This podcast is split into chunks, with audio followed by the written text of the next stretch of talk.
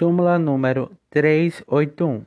Não se homologa a sentença de divórcio obtida por procuração em país de que os cônjuges não eram nacionais. Súmula número 382. A vida em comum sobre o mesmo teto. More uxório.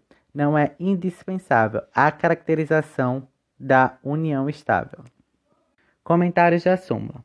O que a súmula quer dizer é que a vida em comum sobre o mesmo teto, também chamado de coabitação, não é indispensável à caracterização da união estável.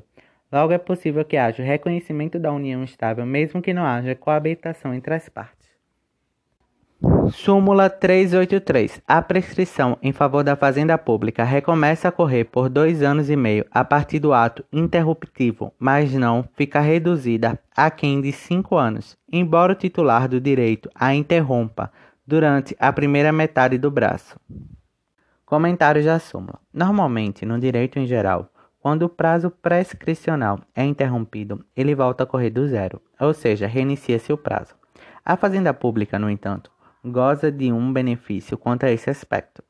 Se o prazo prescricional para ajuizar a ação contra a fazenda pública é interrompido, ele voltará a ocorrer pela metade do tempo.